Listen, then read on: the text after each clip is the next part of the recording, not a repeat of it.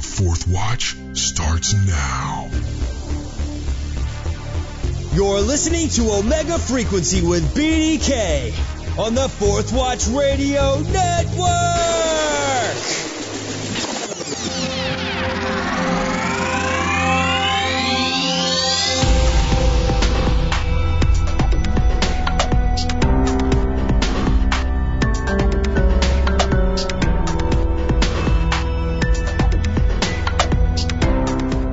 Listening to Omega Frequency. This is a podcast about the beginning of the end. I'm your host, BDK. This is Bride Boot Camp Lesson 6 A Tale of Two Churches.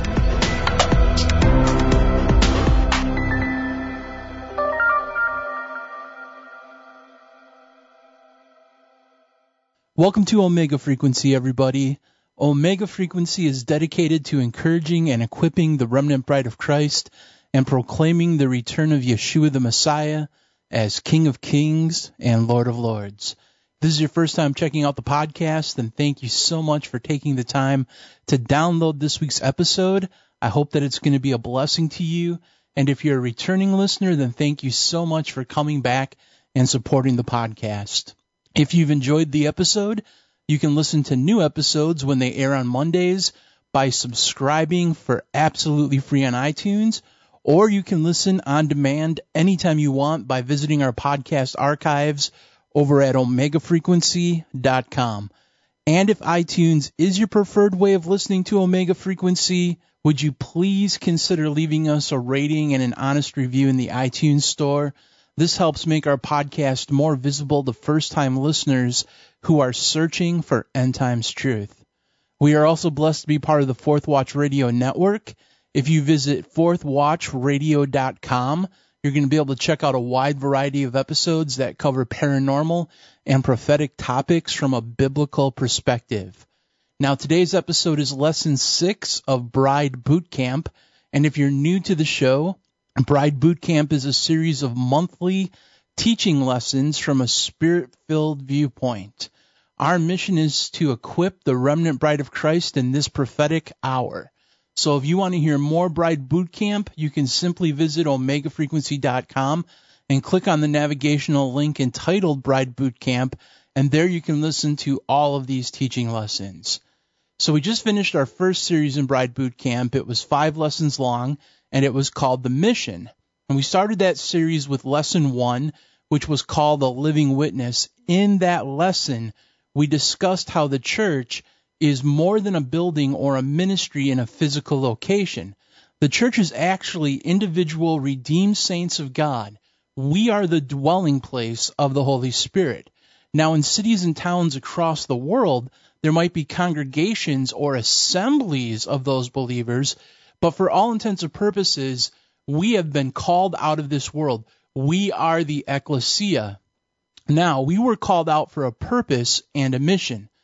We are to be living witnesses to this world that Jesus Christ has risen from the dead, that he saves, he delivers, and he heals, that he is alive forevermore, and he is coming soon to rule and reign. As we transition now to our second series entitled Spirit Filled Discipleship, I want to remind you that in the first lesson, we investigated why Jesus was calling disciples and what his message was to the church living in the end times. We see that Jesus was walking amongst the lampstands in the book of Revelation. Those menorahs or lampstands represented those seven churches of Asia Minor, and they were basically oil based lamps. And oil in lamps always represents the Holy Spirit, and it always is indicative of spiritual life. Basically, what Jesus was doing was he was investigating the spiritual life and health of those churches one by one. He was seeing if they were living out the mission of being faithful, living witnesses. If you read each of these letters to the churches, he is basically saying, I am judging you against myself.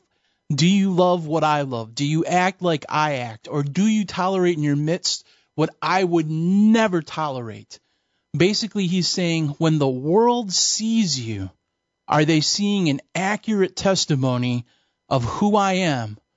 After all, that's so important. We must represent Jesus accurately because that's what witnesses do. They testify to the truth and they testify accurately. And living witnesses actually do more than that. They testify with their very lives the truths that they seek to become. This is the reason why Jesus did something very interesting 2,000 years ago.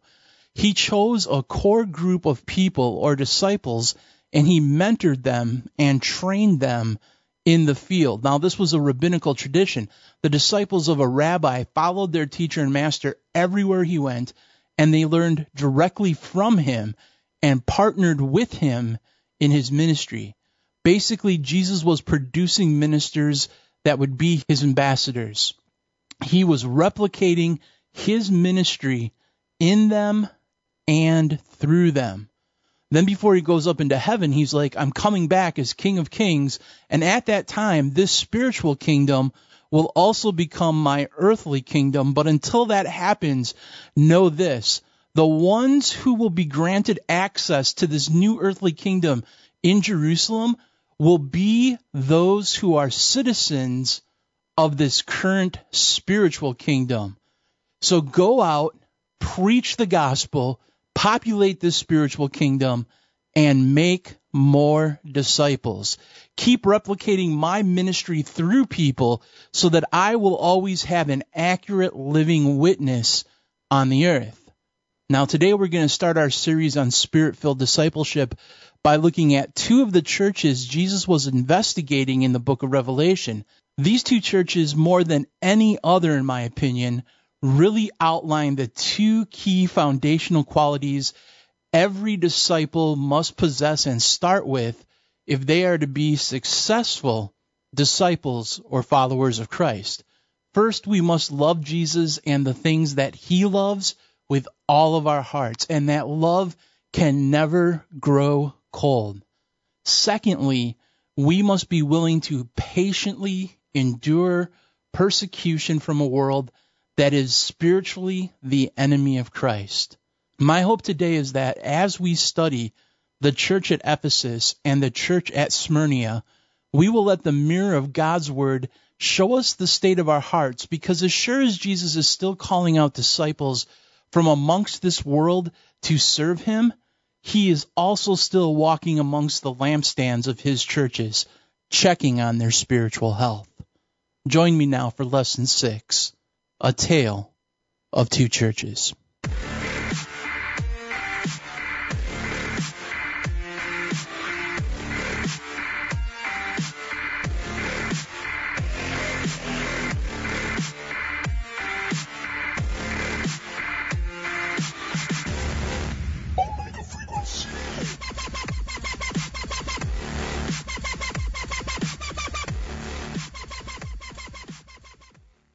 Now all seven churches were under the persecution of the Roman Emperor Domitian. He was the same person who banished John to the prison island of Patmos, and they were persecuted for three basic reasons. First, they were on fire, spirit filled missionaries. Now, in the early church, to become a Christian was a very radical thing. When a person became a follower of Yeshua, they were not content to keep their faith to themselves. They believed in reaching the lost, healing the sick, casting out devils, and starting revivals. Acts 17:6 says this about the radical church. These are they that have turned the world upside down. Second, they believed that they were citizens of a heavenly kingdom and not the earthly kingdom of Rome. Christians were persecuted because they demanded absolute and total obedience to the King of Kings and not to Caesar. As a matter of fact, one verse later in Acts 17:7, we see why they were turning the world upside down. It said, "They are all defying Caesar's decree, saying that there is another king, one called Yeshua." Third, they refused to bow to heathen idols. When an emperor issued a proclamation that people were to worship a certain god, they bowed down or else. But Christians didn't do that. True followers of Yeshua were not afraid of death. They felt that there was no greater privilege in all of the world than to identify with their Messiah, even if it meant being crucified like him. As a matter of fact, it was not uncommon for rows of Christians to be hanging from crosses that were lit on fire. And they did this so the Romans could see the roadways in the dark. Now, when the churches received their copy of the book of Revelation, all of the seven letters were there one church group could see what was going on in another church group, not just their own. In the same way, we can look at these letters and gain spiritual insight from them, just like we can from reading any of the epistles that make up the New Testament. Remember, we are the church of the living God, not only corporately, but spiritually. And these letters address seven different spiritual conditions which mankind is prone to. And whatever condition that these congregations were in, whether they were righteous or disobedient, God still loved them. He reached out to them with words of encouragement. Now all seven letters included the same five elements, a description of Yeshua the Messiah, congratulations for doing the things that pleased Yahweh and glorified his name, all of these congregations, except for two, received rebuke when God wanted to bring some sort of correction. And after each rebuke, God brings encouragement by showing them what they can do to right their wrong. And lastly, He always gives them a promise, a reward for those who overcome their weakness. Now, as we go through each of the letters individually, remember to look for all these five elements. Now, Revelations 1 2 says this Unto the angel of the church at Ephesus write, These things saith he that holdeth the seven stars in his right hand who walketh in the midst of the seven golden candlesticks. Now, the first thing we see is that Yeshua is holding the churches safely in his right hand of blessing. He is walking in the midst of the seven menorahs, and this tells us that God desires to be surrounded by the ones he loves. He is not a God who exists in a vacuum. He is a lover looking for a lover. The second thing we see is that John is writing this letter to the leader of the Ephesian church. And this is not John's message. He is just the secretary. This is Yeshua's message. And this is what is on God's heart. And he is speaking to a specific group of believers who face specific challenges by living in this city. Now, Ephesus had a population of 250,000 people, which was huge back then. Ephesus meant desirable, and it truly was a desirable place to live. If the Roman Empire could be likened unto America, then Ephesus would be its New York City. It was a melting pot of nationalities. Jews, Gentiles, Greeks, and Romans all called this place home. And it derived its greatness from two sources, commercial trade and religion.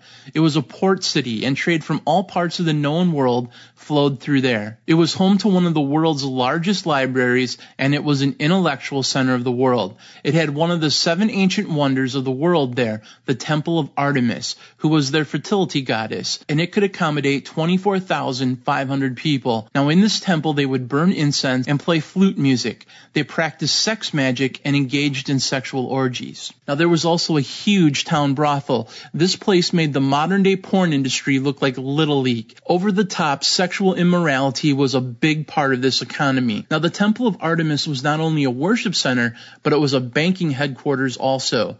It was where the merchants would bank your money or give out loans, and the temple would receive its interest. Meat was sold here, and part of that meat was sacrificed unto idols. And to be in any position of authority in the city, you had to at least take part in the one day a year where the celebration of Artemis happened. There was a parade where they would take their idols and dip them in the river and restore Artemis's virginity back to her. Then the celebration would culminate in an all-night orgy in the temple. There was also a huge town market called the Agora. Here goods from around the known world were sold and traded. It was the center of life in Ephesus. Imagine the Mall of America times 10. There were three entrance gates, and at each one of these gates, there was a station where you would take a pinch of incense and drop it into a bowl of fire in honor and worship of the Roman emperor. If you didn't do so, it would affect your good standing in the agora. You would not get any deals or discounts. You would be charged a higher tax and you could have restrictions placed upon you if you were selling something. Sometimes you would not be allowed entrance at all. A member of the Christian church would have to choose between the love of money or the love of God in a very real way. If you wanted to be a Christian, you had to realize that you may not be able to hold positions of authority, or your buying or selling in the agora might even become very limited. You may not even be able to get the quality meat and food to sustain your family's health, or even to be able to bank freely or receive loans. Not only did the Christians face physical challenges, but they faced demonic ones also. There was a temple called Didymus, where the shamanic priests and oracles would speak for the gods, and they were fortune tellers. They practiced divination by cutting open animals and watching how their entrails would slide out. They sold enchantments, and many demonic miracles happened here. Sorcery was a way of life and a big part of their economy. Before John became the bishop of the seven churches, we see that the apostle Paul was the one who founded the original church at Ephesus. It was in his letter to the Ephesians where he reminded the believers to put on the full armor of God to fight against the real powers that be in the city, not the government, but the demonic rulers in heavenly places. In the book of Acts, we read how Paul went down to the town square daily and preached about Yeshua the Messiah. He boldly fought against these demonic powers. It says in Acts 19, 11, and 12 that God wrought special special miracles by the hands of Paul, so that from his body were brought unto the sick handkerchiefs or aprons, and the diseases departed from them, and the evil spirits went out of them. So basically, he stuck to the Yeshua School of Ministry plan. We read in Matthew 10, 7 and 8, As ye go, preach, saying, The kingdom of heaven is at hand. Heal the sick, cleanse the lepers, raise the dead, and cast out devils. Freely you have received, freely give. It is so sad to see how far the church has strayed from this ministry model. It's as if we don't believe that the same evil forces that were in power back then are not in power now. We see the result of this spirit-filled revival was the birth of the church in Ephesus. And it was so powerful that those who practiced the magical arts brought their books and burned them. And the books alone were valued at 50,000 silver pieces. Now the sale of silver shrines began to fall off and the silversmiths caused an uproar. And in retaliation, it became even more difficult for Christians to participate in the economy. Now you may ask, how did the church survive and even thrive in these conditions? Well, we read in Acts 244 through 47 this of the early church. And all the believers were together and had all things in common. And they sold their possessions and their goods, and they shared them with all men, as every man had need. And they continued daily with one accord in the temple, and breaking of bread from house to house. And they did eat their meat with gladness and singleness of heart, praising God and having favor with all the people. And the Lord added to the church daily such as should be saved. You see, they believed in the power of community. They believed in sharing what they had because it was all a gift anyways. They believed that Yeshua would provide what they needed to survive. Give us this day our daily bread was something more to them than a line in the Lord's Prayer. They stood on the promise of Revelations 2-1. They believed that they were part of the ones that Yeshua held in his right hand of blessing. Verses 2 and 3 say this, I know thy works and thy labor, and thy patience, and how thou cannot spare them which are evil, and how thou hast tried them which say they are apostles and are not, but hast found them liars, and hath borne and hath patience, and for my name's sake hath labored and hath not fainted. We see that this body of believers faithfully worked to expand the kingdom of God by winning the lost to Yeshua the Messiah. And they were a church that was mature enough to discern false doctrine. Paul's final warning to the church at Ephesus before he left them was this Be on guard for yourselves and for all the flock, among which the Holy Spirit has made you overseers, to shepherd the church of God, which he purchased with his own blood. For I know that after my departure, savage wolves will come in among you, not sparing the flock. And from among your own selves men will arise, speaking perverse things to draw away the disciples after them. And we see that they did the things that Paul asked of them, because in verse 2 it says, And thou hast tried them which say they are apostles and are not. So who are these false apostles? 2 Corinthians 11, 13 through 15 says this, For such are false apostles, deceitful workers, transforming themselves into the apostles of Christ. and no wonder, for Satan himself transforms himself into an angel of light. Therefore, it is no great thing that his ministers also transform themselves into ministers of righteousness, whose ends will be according to their works. A further warning was issued to the Galatians. Galatians 1:8 says this, But even if we or an angel from heaven preach any other gospel to you than what we have preached, let him be accursed. And John takes it one step further. In 1 John 4:1, he says this, Beloved, do not believe every spirit, but test the spirits, whether they be of God, because many false prophets have gone out into the world.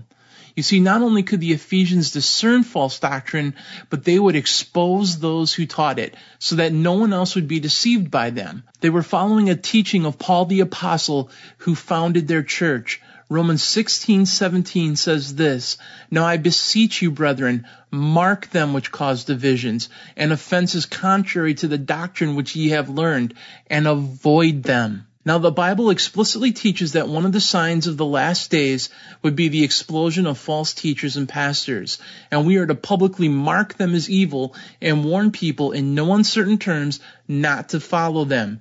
And we fail to do this for three basic reasons.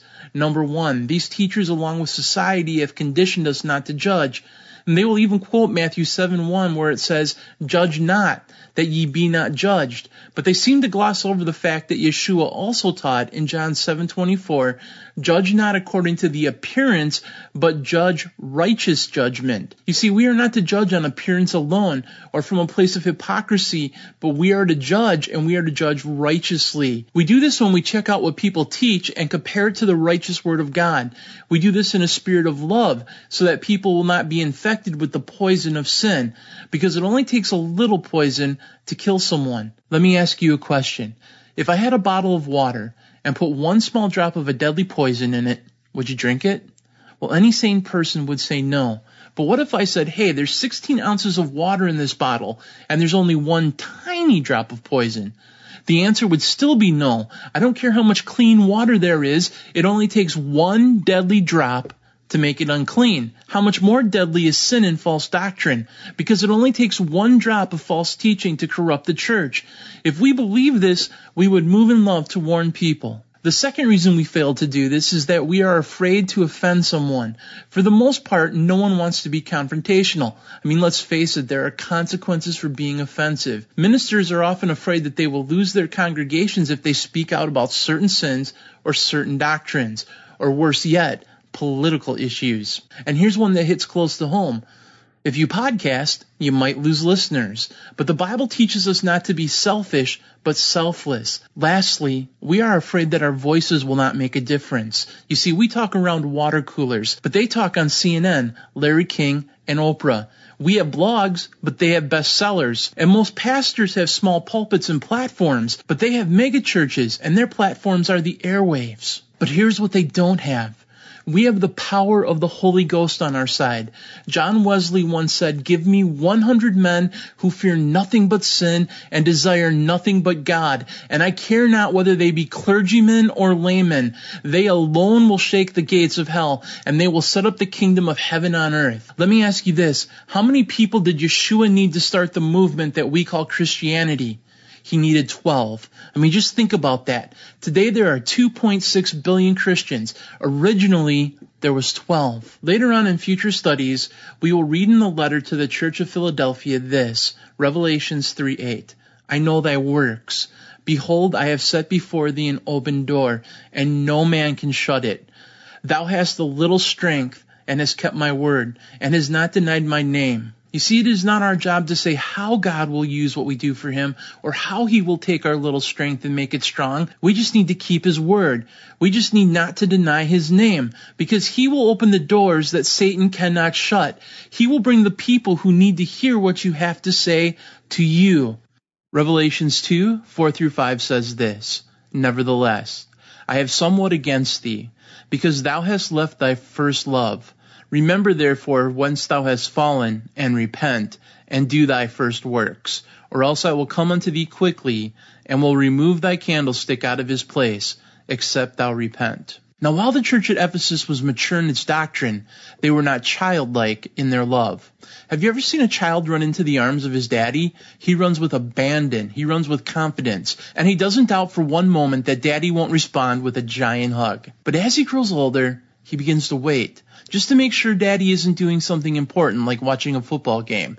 Their steps get slower and slower when mommy says, daddy had a long day. Just give him a moment to unwind first. And then they turn into teenagers and they are embarrassed to even be seen around him when their friends might be looking. Now on the outside, it appears that this church was doing everything right. They had their doctrines right. They were saying all the right things, but it had become rote. They could recite the scriptures by heart, but it did not come from their heart. And sometimes we can miss love by eight inches because eight inches is the distance between our heads and our hearts. And when that happens, a relationship becomes a religion. Isaiah 29:13 says this, Wherefore the Lord said, For as much as these people draw near me with their mouth, and with their lips do honor me, but they have removed their hearts far from me, and their fear towards me is taught by the precept of men. And that word fear doesn't mean being afraid, it means reverence and it means awe. You know, when we first got saved, it was because we had a revelation of how God was more powerful than our sin. And when we looked at him with such awe, it was because he left eternity to rescue and redeem us. The Bible was so new to us. We would just read it to get closer and closer to him because he was our first love. But as time went on, we started taking shortcuts. And instead of searching for these truths ourselves, we just walked into the nearest Christian bookstore and bought a book by brother so and so. Now there's nothing wrong with reading a good book on the subject if it's a supplement to our study. Think of it this way.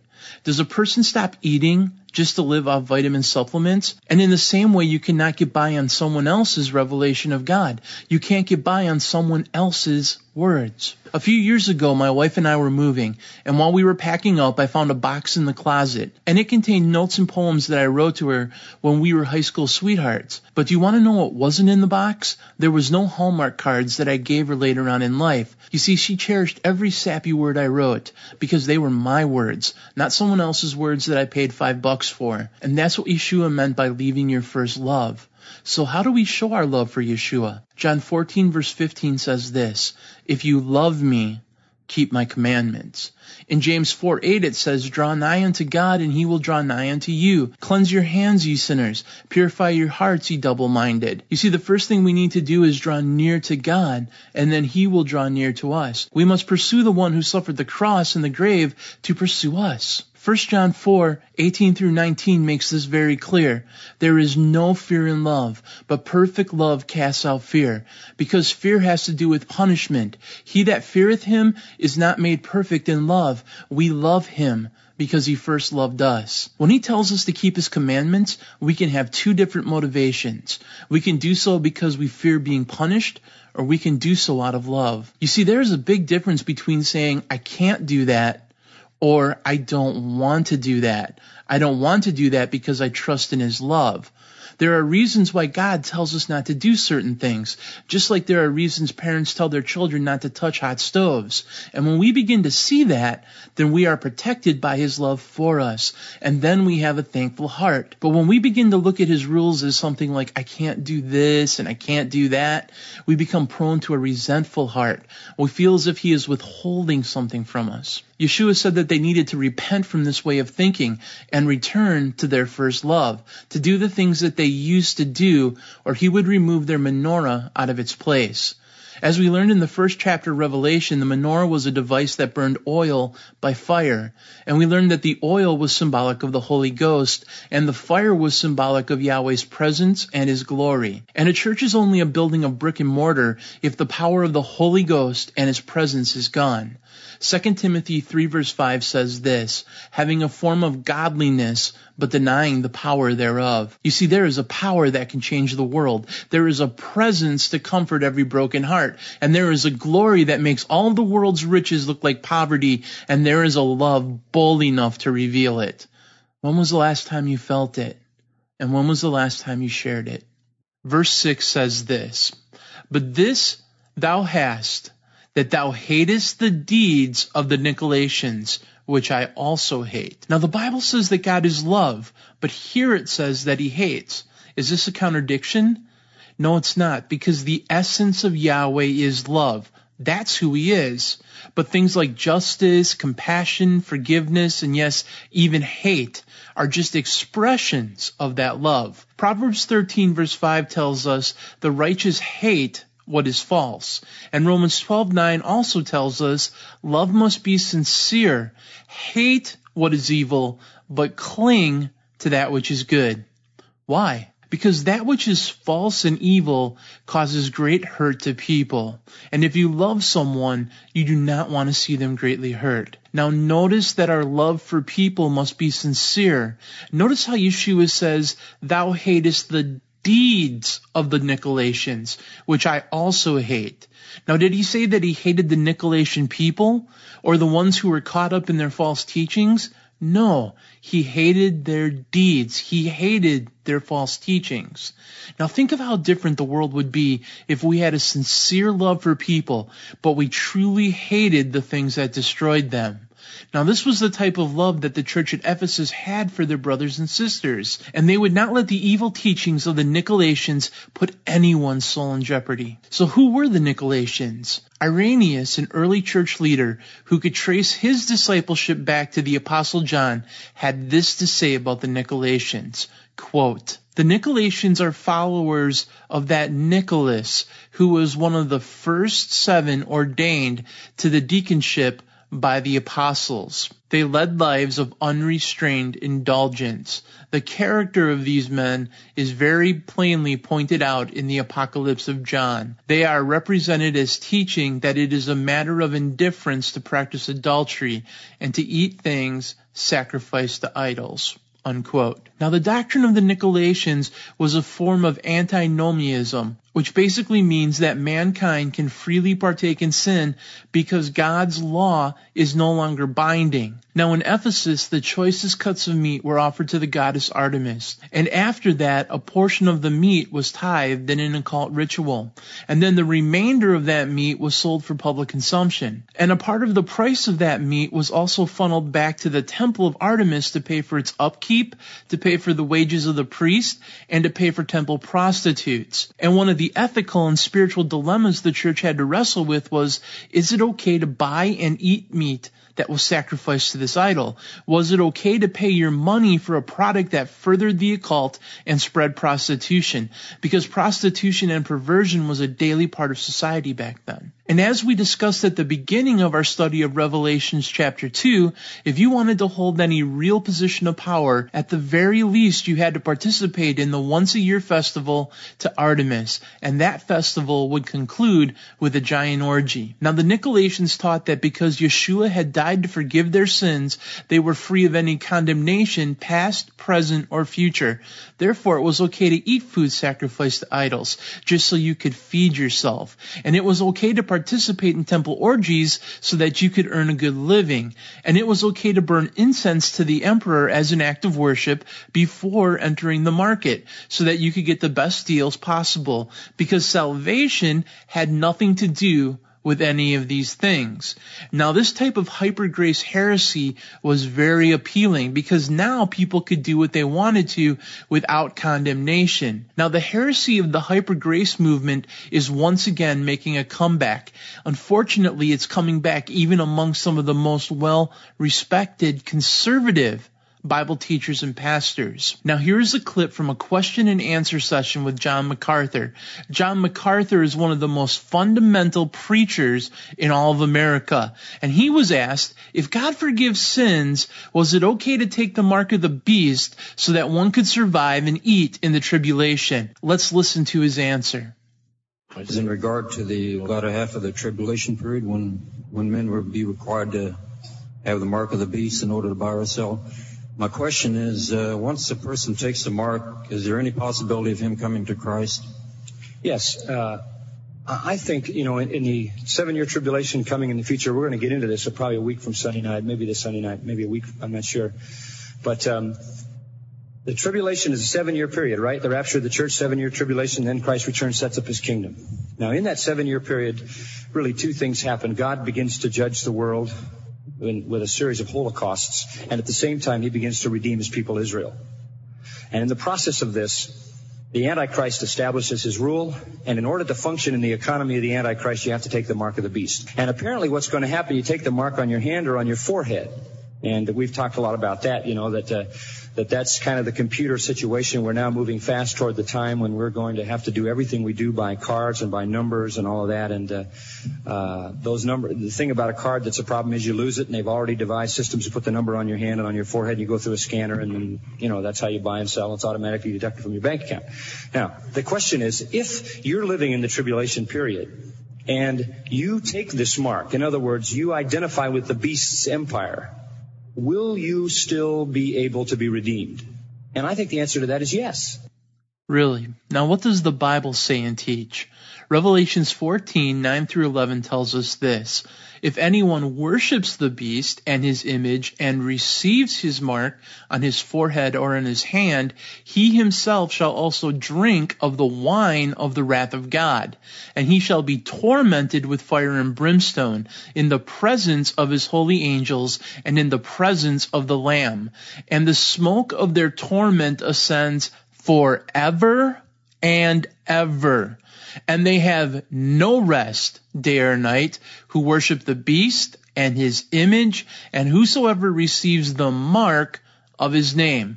Now there is absolutely no difference between taking the mark of the beast to survive and eating food sacrificed to idols. And God hates when we pollute the message of his love and his grace with our sin, just for our own benefit or convenience, especially when Yeshua put aside his own convenience and died a horrifying death on the cross to win us that salvation. Now the biblical message of grace is wonderful, glorious, and life transforming.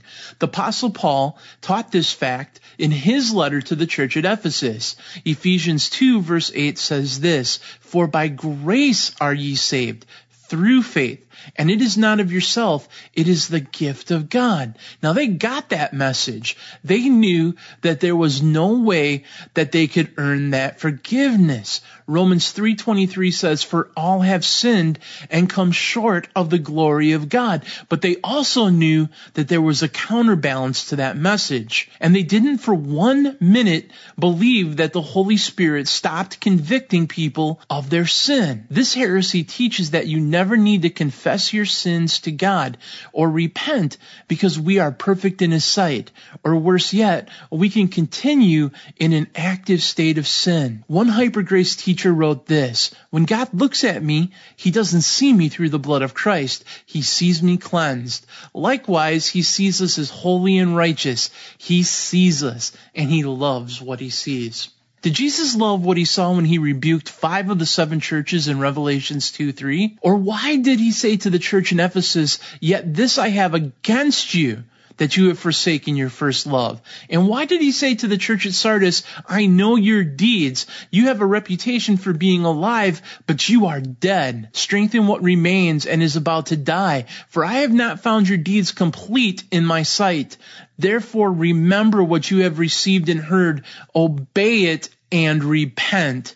Or why does he call the believers in Laodicea wretched, pitiful, poor, blind, and naked. Why didn't he say, I see you as beautiful, healthy, and rich? And why did Jesus say, those who I love, I rebuke and discipline? So be earnest and repent. Romans 11:12 says this, Behold therefore the goodness and the severity of God on them which fell severity, but towards thee goodness, if thou continue in his goodness, otherwise thou shalt also be cut off. Now it is because of God's grace and goodness that He forgives us, that He saves us. And it is because His mercy that He deals with us as a father would who loves his child. And He doesn't deal with us with the severity of judgment that He has in store for those who have not accepted the free gift of salvation. Titus 2, 11 through 14 says this, For the grace of God that bringeth us to salvation has appeared unto all men, teaching us that denying ungodliness and worldly lusts, that we should live soberly, righteously, and godly in this present world, looking for that blessed hope and the glorious appearing of the great God, our Savior, Yeshua the Messiah, who gave himself for us that he might redeem us from all iniquity and purify unto himself a peculiar people, zealous of good works. The best analogy that I can give you is this. The Holy Spirit convicts our conscience when we sin. And that conviction is for our benefit because the glorious appearing of the great God and our Savior, Yeshua the Messiah, is truly drawing near. Now, if you were walking barefoot on a sandy beach and a piece of razor sharp glass mixed in with the sand cut one of your feet, you could be potentially in real danger. But because we feel pain in our nerves, we say, hey, there's some sort of pain here. Maybe I should check the spot where it's hurting. But if we lose feelings in our nerves, we would never feel that pain and we would never check out where it hurts. And because of that, we could potentially bleed to death and die. And that is why the Spirit of God pricks your conscience. That is why it wrestles and strives with us over sin. Because the wages of sin is death. And we will always reap what we sow. But thank God that He doesn't just give up or take our salvation away just because we sin once or twice or because we stumble in sin. You see, it's not about how many times you fall down or about how many times you get knocked down by the devil. It's about how many times that you get back up and fight to live a righteous life. Now the devil knows that we can overcome, but he also knows that God said, my spirit will not always strive and wrestle with man. Satan knows that if he can get us to fall for a hypergrace message, then we will be so oblivious to the fact that we've fallen in the first place. Now Satan wants to take away the power of God in your life. It's the same power that can defeat him, the same power that looses every chain of oppression. Because Satan knows that true power only comes through a life of humbleness and submission to God, an attitude where we're honest about our sins and our weaknesses. Isaiah 40:29 says this, he gives power to the weak, and to those that have no might, he increases strength. Man, what an awesome and powerful promise. Please don't let anyone steal it from you. Verse 7 says this, he that hath an ear, let him hear what the Spirit saith unto the churches. To him that overcometh, I will give to eat of the tree of life, which is in the midst of the paradise of God. Now the first thing he says is this, if you have an ear, hear what the Spirit is saying. Do you know that the Spirit of God actually desires to speak to you? God wants to have fellowship and communicate with us. And you really can't have a relationship with Him unless there's true dialogue. Now we get to know people by communicating with them, by talking and listening. And it's the same with our relationship with God. You see, if you set aside time to commune with God, He will speak to you. And He promises that we can hear His voice. John 10:27 says this, "My sheep hear my voice, and I know them, and they follow me." Now let's take a look at some of the ways that he will speak to us. 2 Timothy 3:16 says this, all scripture is given by inspiration of God and is profitable for doctrine, for reproof, for correction, for instruction in all righteousness. Scripture is the main way we hear the voice of God because it is the main way that the Holy Spirit gives inspiration. Absolutely everything God says to you will never contradict what the Bible says. Now, if we take the time to study His Word, we will be able to gain the mind of our Messiah in any situation. Now, another way He speaks to us is through speaking to our minds, our hearts, and our conscience. Hebrews 8:10 says this, for this is the covenant that I will make with the house of Israel after those days, saith the Lord. I will put my laws into their mind and write them upon their hearts, and I will be to them a God, and they shall be to me a people. Colossians 3:15 also says this, "Let the peace of the Messiah rule in your hearts, to which indeed you were called in one body, and be thankful." Deep inside of us, if we have been born again, there is a deep sense of right and wrong. Have you ever been in a situation where you knew that what you were about to do was wrong? Or how about after doing something that was wrong, you felt remorse? Or how about when doing something that pleases God, you felt peace? That is the Spirit of God speaking to you. And the more you study the Word of God, the more you sharpen that voice in your mind. You are actually sharpening that Holy Ghost intuition. Now following that voice can save you a lot of pain and heartache, and it can also rescue you from feelings of worry and doubt. It can keep you out of a lot of trouble and danger that the devil may have planned for you because demonic entities are masters of deception and they have many temptations and traps to snare a child of God. And they do this to sow the seeds of sin in our life because they know that ungodly choices bring ungodly consequences. Now demonic powers have two main reasons for getting us to fall into sin. And the first reason is that demonic powers have plans for the world that we live in. They have plans for the country that we live in. They have plans for the state that we live in. They have plans for the city that we live in. And they even have plans for the very neighborhoods we live in. You see, we tend to underestimate how truly organized they really are. They are very territorial and they have very intricate plans and schemes. For instance, they could have discerned the fact that your teenage next door neighbor has a call from God on his life to be a missionary, and that if he ends up fulfilling that call, one day it could wreak havoc on Satan's plan for what he's doing in Africa. And because of that, demons get very nervous that that kid has you, a spirit-filled Christian living next door. And they don't know how God might use you to help him, or worse yet, be led by the Holy Ghost to pray for him. See, you are the X factor, and they don't want to deal with you, so they may preemptively strike at you to get you to fall into sin because they know that sin grieves the Spirit of God. They know that it short circuits our power and depending on what we do, it can even remove the hedge of protection that God has placed around us. Now the second reason they want to destroy us is the simple fact that they just hate us because we were made in the image of the one who created us. But we have a powerful weapon, the law of our creator in our hearts and in our minds. And our spirit filled conscience will either send up warning signs of dangers or confidence and peace when confronted with situations, temptations, and choices. And when we combine the words of God written on our heart with the physical written word of God, there is no situation that we cannot navigate. Now another way that God speaks to us is through godly wise counsel. Proverbs 11:14 says this, where no counsel is, the people fall, but in the multitude of counselors, there is safety. Now every Christian should have people in their lives that they can seek out the counsel from. These people should be able to seek God and hear his voice concerning your situation and either give you confirmation or guidance. Matthew 18:16 says this, by the mouth of two or three witnesses every fact may be confirmed.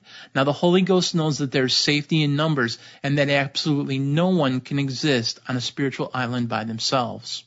Now next, the Spirit can use prophetic means to speak to us, and these would include dreams and visions, words of knowledge, words of wisdom, or even personal prophecies. Acts 2.17 says this, And it shall come to pass in the last days, saith God, that I will pour out my spirit upon all flesh, and your sons and your daughters shall prophesy, and your young men shall see visions, and your old men shall dream dreams. 1 Thessalonians 5:19 through 21 also says, "Do not quench the spirit. Do not despise prophetic utterances, but examine everything carefully and hold fast to that which is good. Now I know that this may seem like a spooky subject, but keep in mind that the very verse that we're studying in the book of Revelations came about because John was having a series of prophetic visions. And this verse says, don't quench the spirit, don't limit the spirit, and don't despise these prophetic means of communication, either because you don't understand their purposes or worse yet, you feel too intellectual for them. But it's important that you always check out any prophetic dream, vision, or word of prophecy because demonic spirits and entities love to counterfeit these situations. But the key to seeing if something truly is from God is to examine everything you see or hear, then hold fast to that which is good. To do this, we use the other three means of hearing the voice and the Spirit of God. We ask ourselves, does this prophetic word, dream, or vision line up with the scripture? Because it always will. You will always be able to find the message or the dream or the vision or what's behind it in the scripture, and you'll usually be able to find it in two or three places. Next, ask yourself, does this make sense in your mind and your heart? Do you feel peace with what you were told or shown? Do you understand? Do you have a leading that it was from God? Or do red warning flags go up and you have a very uneasiness in your spirit over it? But most importantly, always share it with the ones who you go to get counsel from. Ask them, What do they think? Ask them to pray about it. Ask them to seek God so that they can give you an answer. If you use these three witnesses, it will be confirmed to you. Now, the most difficult part of hearing God is the fact that it actually takes time to learn to discern God's voice, and doing this takes a very humble heart. Jeremiah 29, 12 through 13 says this, And then you will call upon me and go and pray to me, and I will listen to you, and you will seek me and find me when you search for me with all your heart. Now we can't make demands on Yahweh. We can't yell at this guy and say, God, I demand that you speak to me now. I demand to hear your voice. But in humility, we can ask, seek, and knock. And the Bible promises that God will open up the door and we will hear him. We must never lose sight of that wonderful privilege.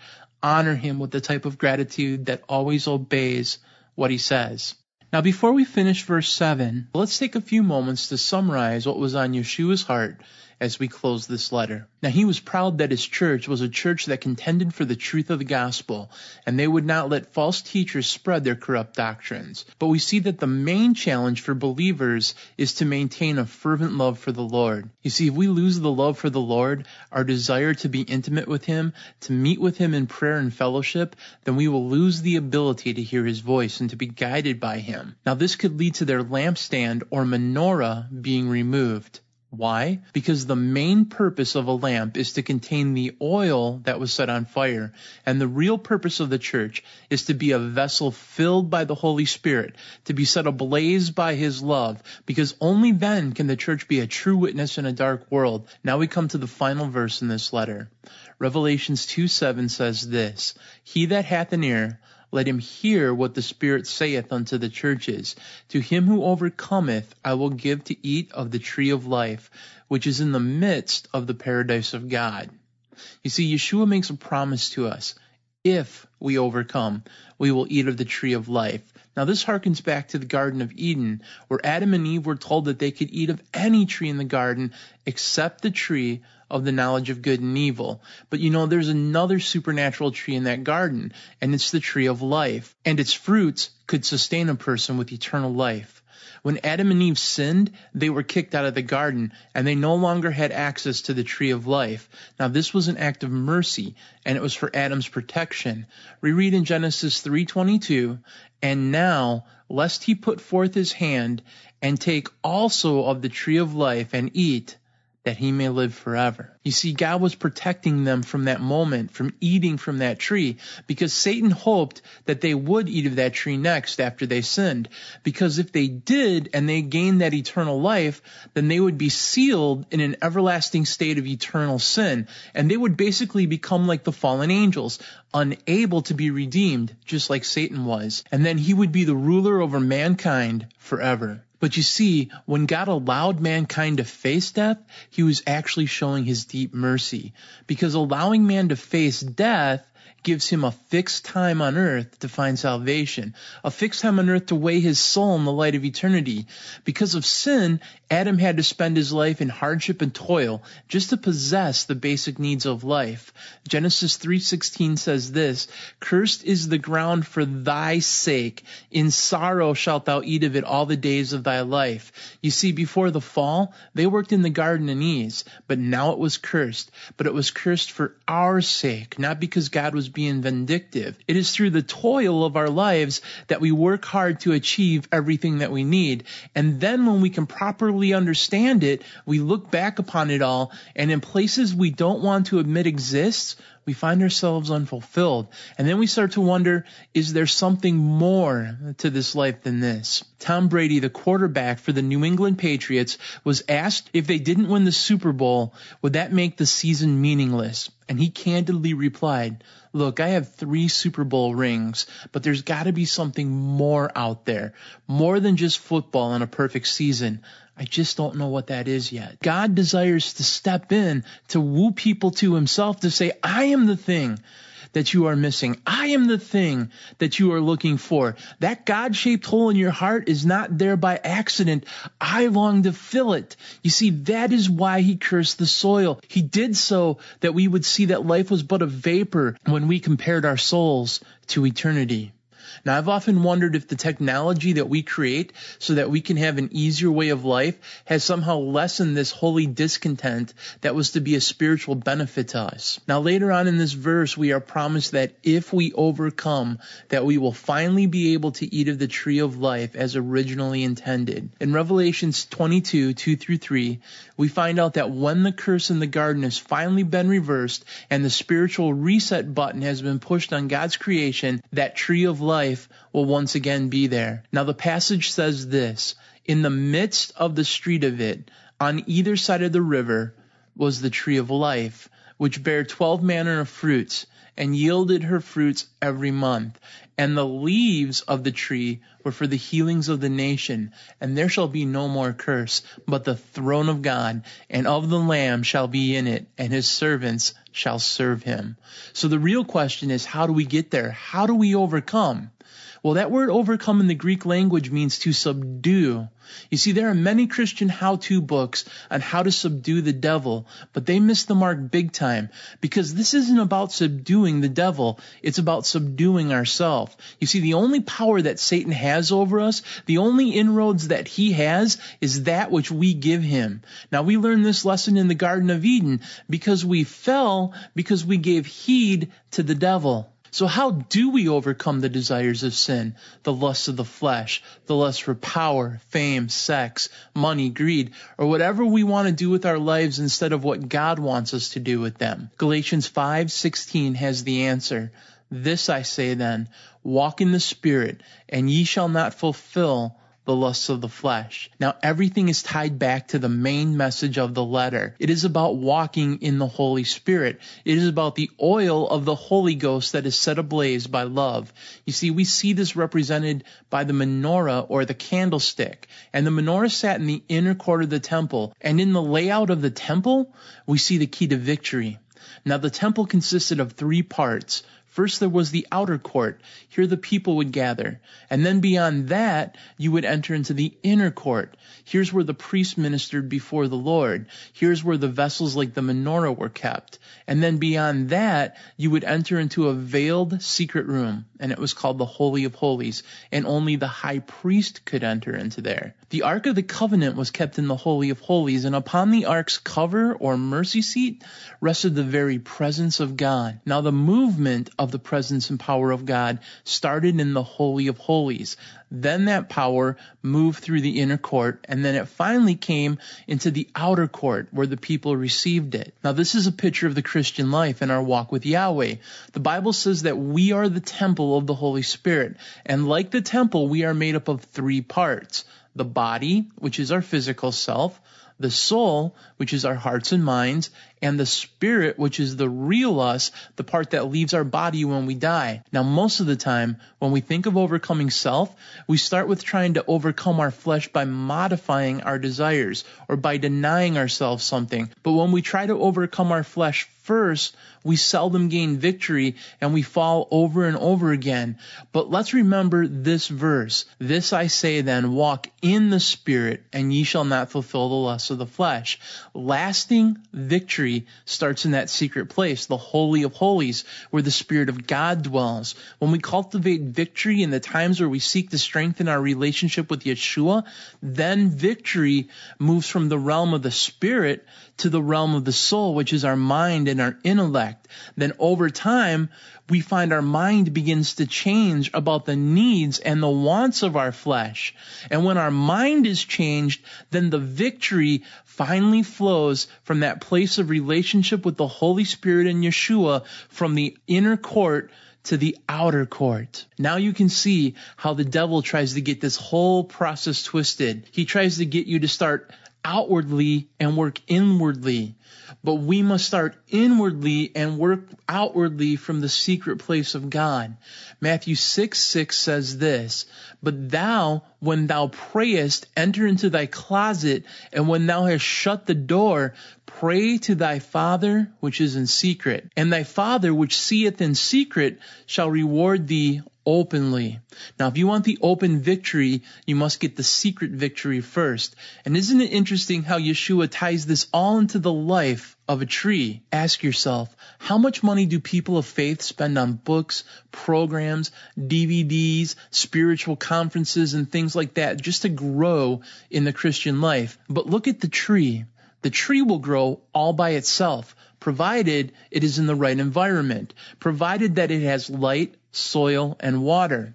And when you live in the right spiritual environment, when you plant yourself in the will of God, when you meditate on the light of His Word and let the living water of the Holy Spirit flow through you, it is impossible not to grow. And just like trees don't grow up overnight, we mature over time also. So it is important not to lose that love or passion for Yeshua, the passion that we have for living in that spiritual place of growth.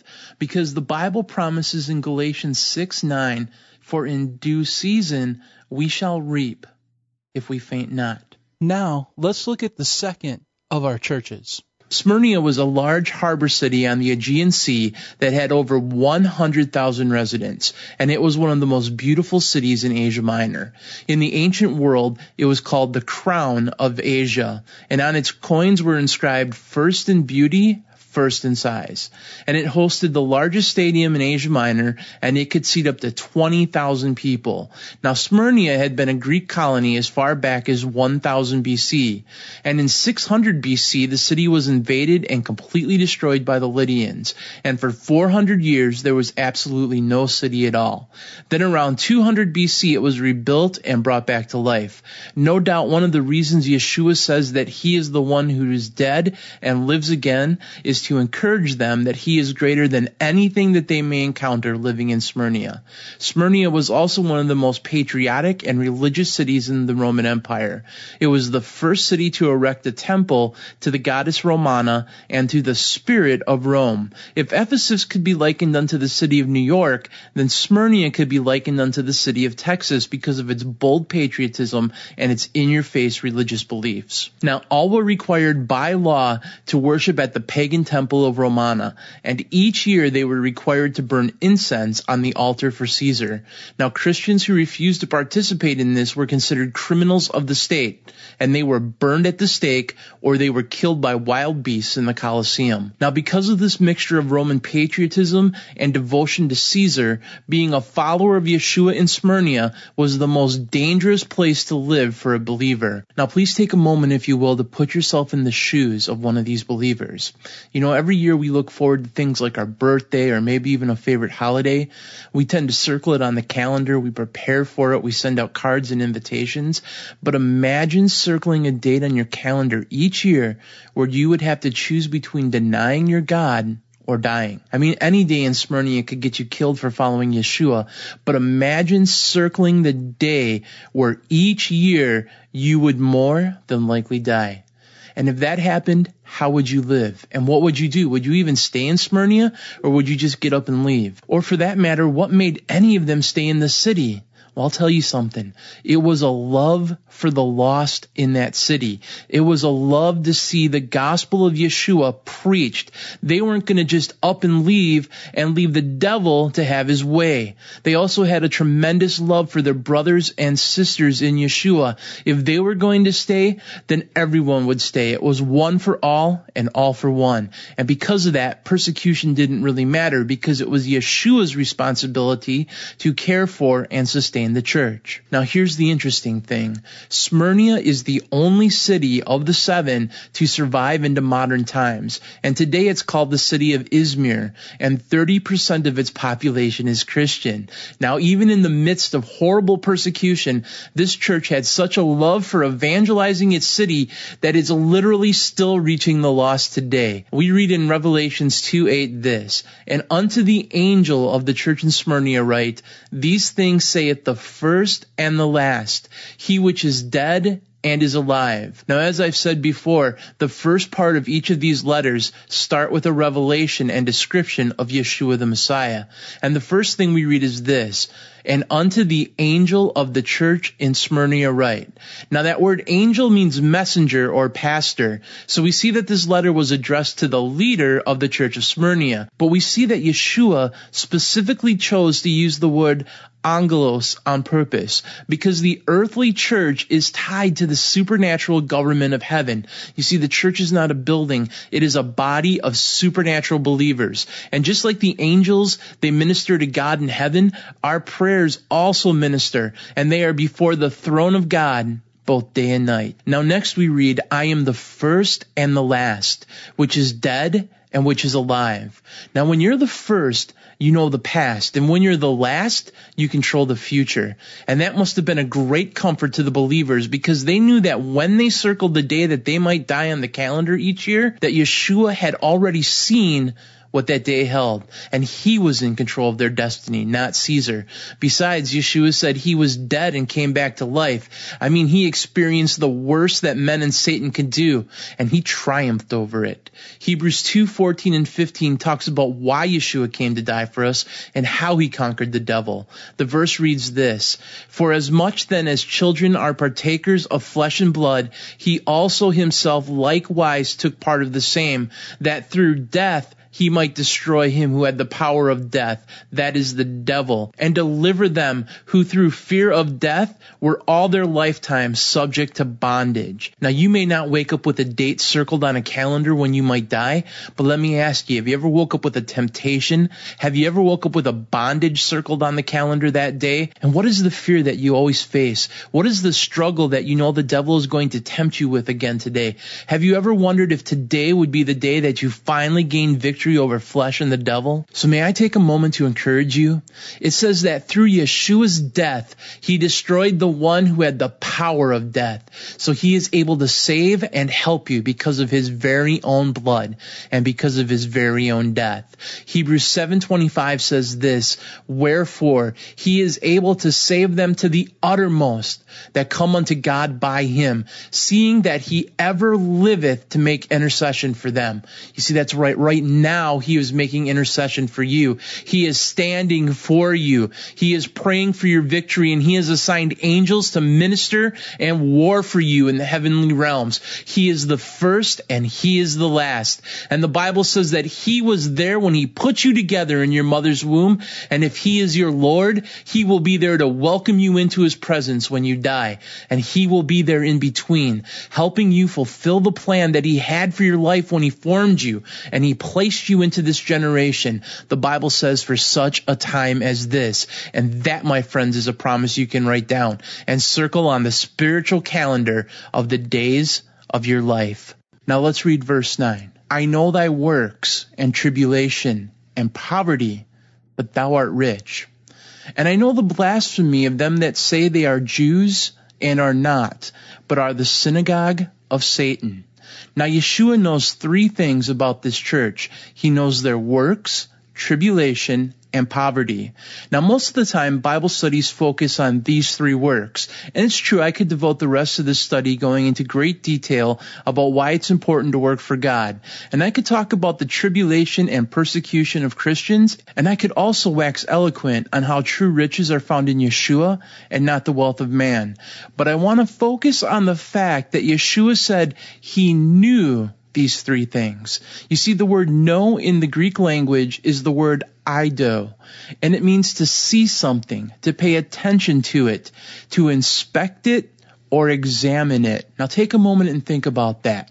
You see, I can only know if a piece of fruit is good by stopping and examining it. Now, in the same way, our Messiah is interested in the quality of our works, our resolve in the face of tribulation, and our desire for spiritual riches. You see, when Yeshua engaged the scribes and the Pharisees who claimed that they were part of the synagogue of the righteous, he always took them to task about the true desires of their heart. And he never really questioned the fact that they did all these so-called good works or that they fasted fasted to show that they were truly spiritually poor.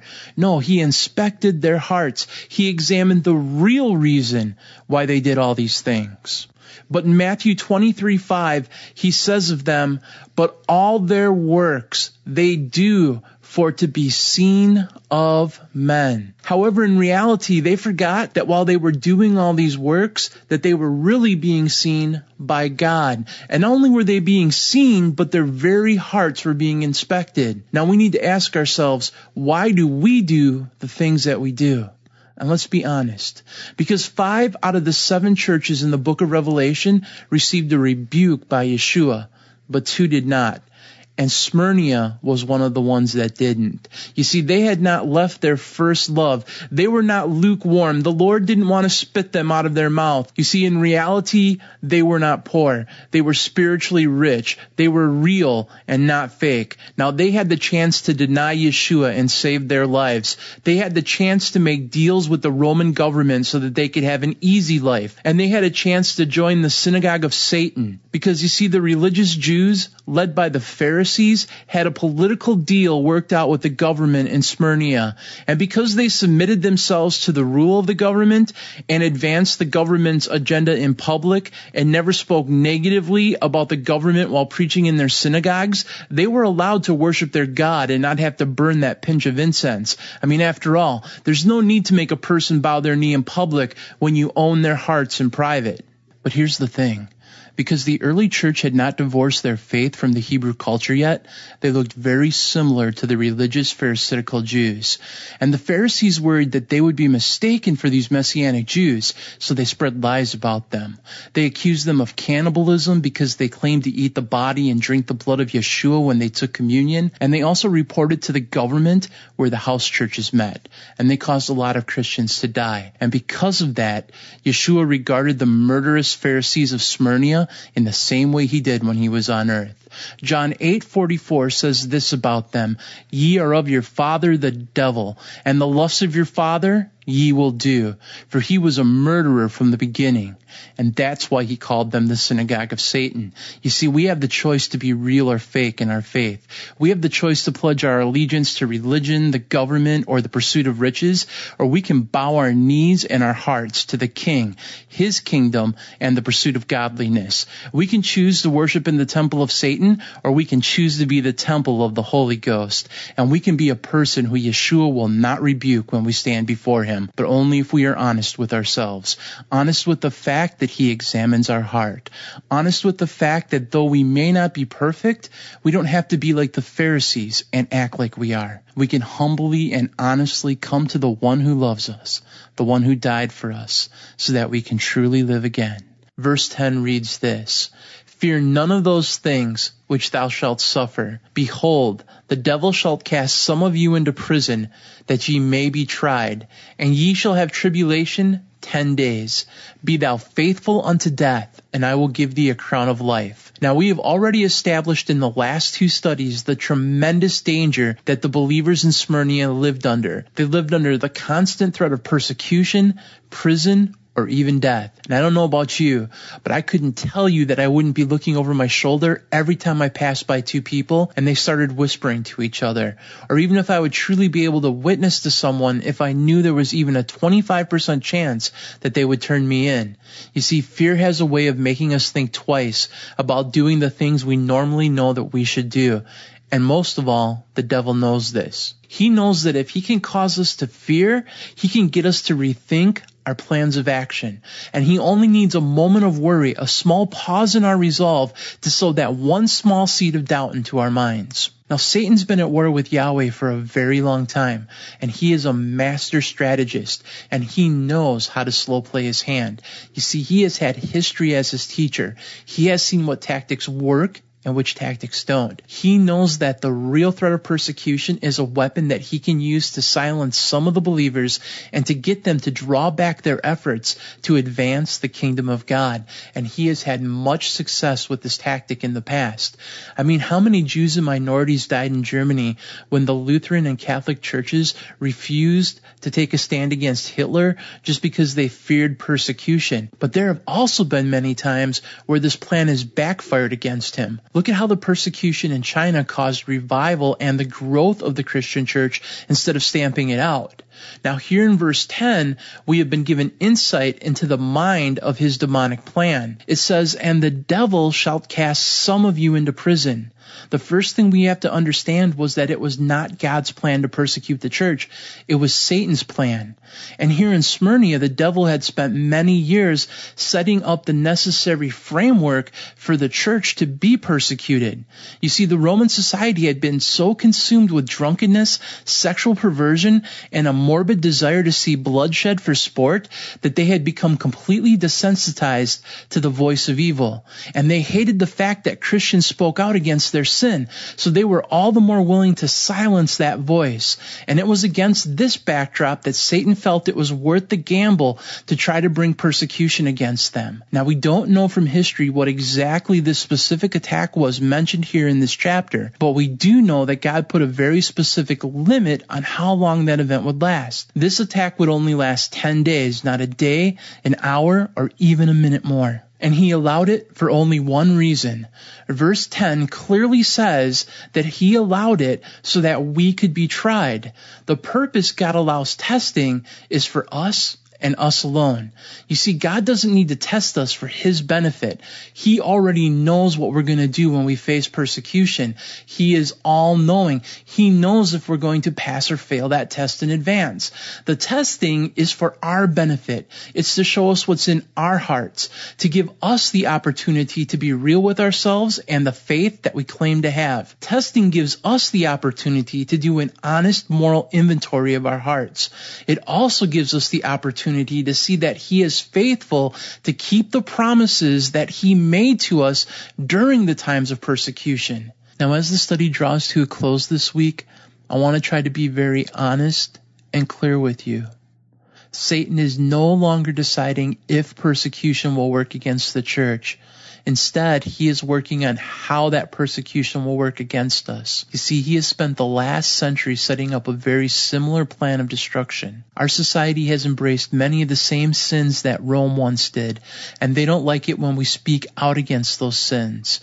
So when they begin to silence our voices, God in his anger will give them over to a reprobate mind. And this will open up the door for Satan to have the legal authority to start destroying everything on the face of the earth. Now Satan's plan of evil and destruction is so devastating that Yahweh in his mercy will set a time limit on it. Now Matthew 24, 22 tells us about this time limit. And except those days be shortened, there should no flesh be saved.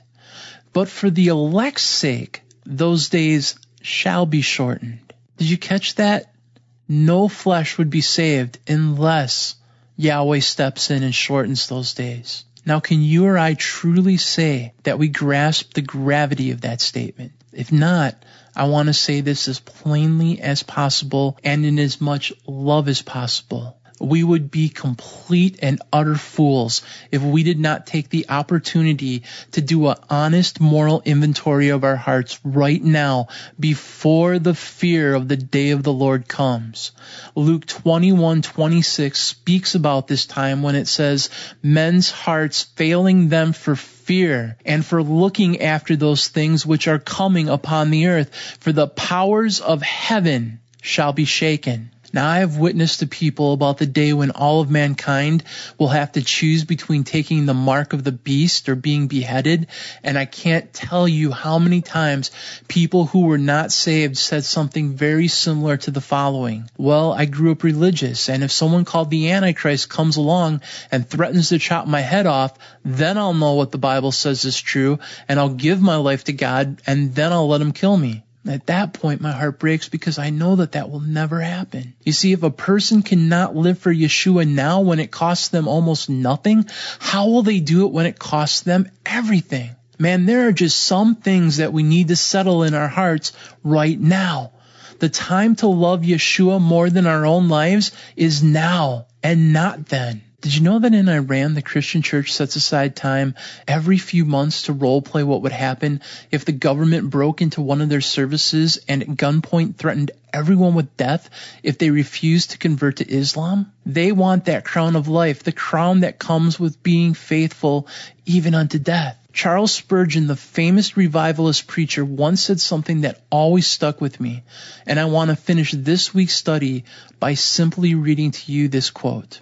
He said this The best way to live above the fear of death is to die every morning before you leave your bedroom. Verse 11 says this, He that hath an ear, let him hear what the Spirit saith unto the churches. He that overcometh shall not be hurt by the second death. You see, the letter to the church at Smyrna closes with the admonition that it would be wise to take some time and listen to the voice of the Holy Spirit. Because after all, He is still speaking to us some 2,000 years after this letter was written. And he's still asking us to think about our souls and to think about eternal life. Unless a person is raptured, we will all face life after death. Hebrews 9:27 says this, It is appointed unto man once to die, but after this, the judgment. You see, we're currently immortal souls wrapped in mortal bodies of flesh.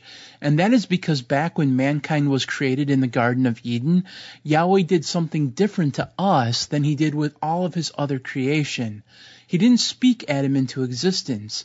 No, he formed him from the ground in his image and he breathed an eternal, immortal soul into him. And when this body dies, our soul, the real eternal us, returns to stand before Yahweh to give an account of the life that we had lived. Romans 14:10 says this, we must all stand before the judgment seat of the Messiah. And then in Romans 14:12 it goes on to further say, so then every one of us shall give an account of himself unto God. That is why we would do well to take a moment and listen to what the Spirit is saying. Because He is saying that there is a day coming when we will have to give an account of our lives. So we should ponder now what that account will read. And it's so important that we do this now on this side of eternity because there is a second death.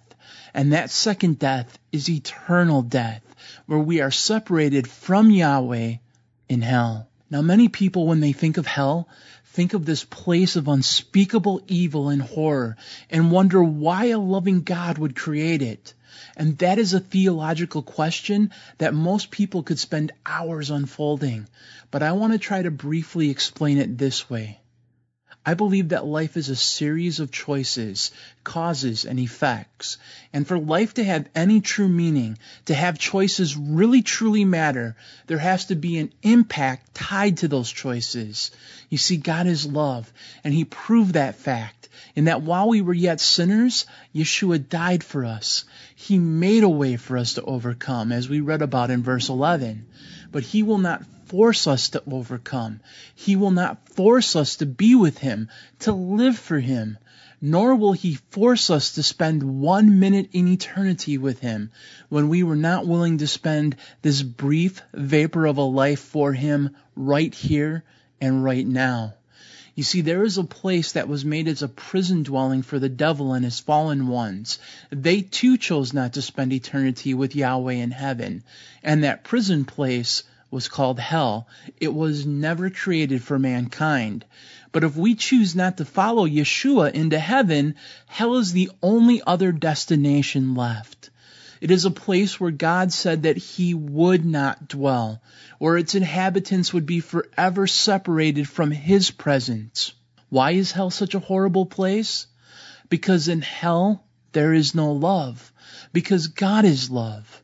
In hell, there is no peace because God is peace. In hell, there is no joy because God is joy. In hell, there is only torture because the Lord is healing. In hell, there is only prison because Yeshua is our freedom. But see, there is good news because we can be with God we can be one of those overcomers that have eternal life and not be hurt by the second death. So the question really is this, how do we overcome?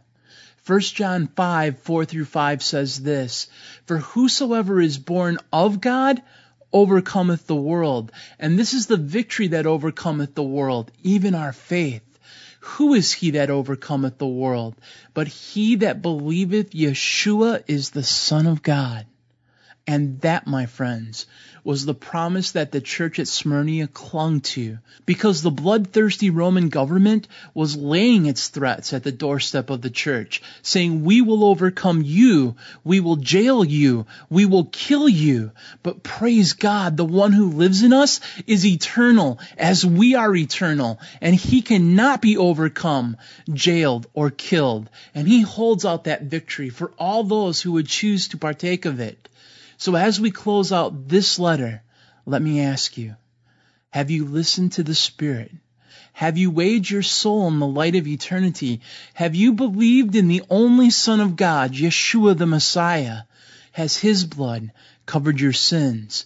Have you hid your life in His life? Thank you for studying this letter to the Church of Smyrna with me. As this week's episode draws to a close, I want to share with you how you can find freedom from this world's system of slavery to sin. The very first thing that we must understand is that in this world, everyone is a slave to sin. We all have sinned and we all have fallen short of the glory of God. There is none righteous, no, not one. The Bible says that we're rebels, we're criminals, we've broken God's law, we are locked in a spiritual prison and we are very much prisoners of war. We're caught between the kingdom of God and the kingdom of Satan, and Satan has legal rights to steal, to kill, and to destroy because of the fall. He steals from us our hope. We look around at this prison and we think we will never escape. He destroys our lives in the darkness and ultimately he will succeed in killing many souls as they follow him to hell. But the gospel or the good news of the kingdom is that through the finished work of Christ revealed in his death, burial, and resurrection, there is redemption, there is restoration, and there is freedom offered by God to each and every person who would receive Christ as the king of the spiritual kingdom. King Jesus came to earth. He lived the sin free life that we could never live. He died the death that we deserve to die, and He rose from the dead triumphantly, and He has the keys to hell and death. And He has the keys to your prison cell. And He offers you the freedom that only He can offer because He alone can bind up the brokenhearted. He alone proclaims liberty to the captives. And He alone opens the door to the prison. And He looses all who are bound. 2,000 years ago, in that one moment of redemption, every single prison cell was open. God made a way through Jesus for everyone to potentially escape. But here's the problem. Most of us have stopped right there. We've stopped right there with the gospel. We may have heard the story. We may have heard the good news, but we sit there still in this dark cell and we're like, oh wow, isn't it amazing? He died for me. I can be free. I can be forgiven. My prison door can swing wide open. Forgiveness is available. He provides for me a way of escape. But you have to stand up. You have to walk out and boldly approach the throne of grace. You have to surrender to the King, repent of your sins, and trust Christ to absolutely save you. Ask the Holy Spirit to grant you the power to do that. Ask Him to soften your heart so that you can see sin as God sees it. Ask Him to trouble your heart with godly sorrow over the times where you broke His laws. And from the honesty of your own heart, in your own words, call out to Jesus to save you and step out by faith and say, I am free. Confess Christ as your Savior before men and lay down your old life and put on his new life instead. Today is the day of salvation. Today you can switch allegiances. You can accept the terms of heavenly surrender. You can leave the kingdom of darkness and begin to walk in the newness of life and never turn back. Now, if I can help you further, either by talking with you more about the salvation that Jesus offers you, or if I can encourage you to take the next step in living a sold out radical kingdom life for Him, please visit omegafrequency.com and click on the navigational link entitled Salvation. From there, you're going to find a button that says, Please help me take the next step. And if you use it, I'll be able to communicate with you specifically about this matter. Well, as always, I want to thank you once again for taking the time to download this week's episode.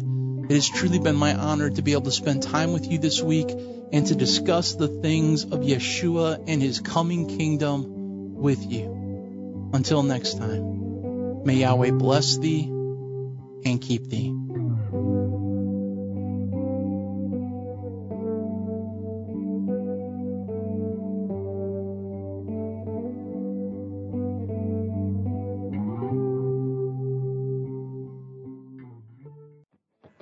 Have you ever wondered how the earliest followers of Christ would have addressed the core issues facing us today?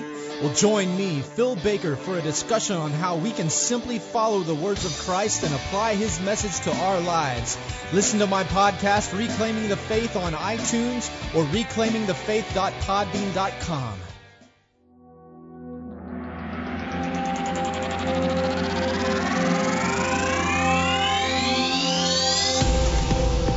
Thank you so much for listening. If you've enjoyed today's episode, please consider sharing it with someone else. Our full podcast archives, along with their original show notes, can be found online at omegafrequency.com. Now, until next time, this is BDK reminding you that we don't need to fear the future because in the end, Yeshua wins.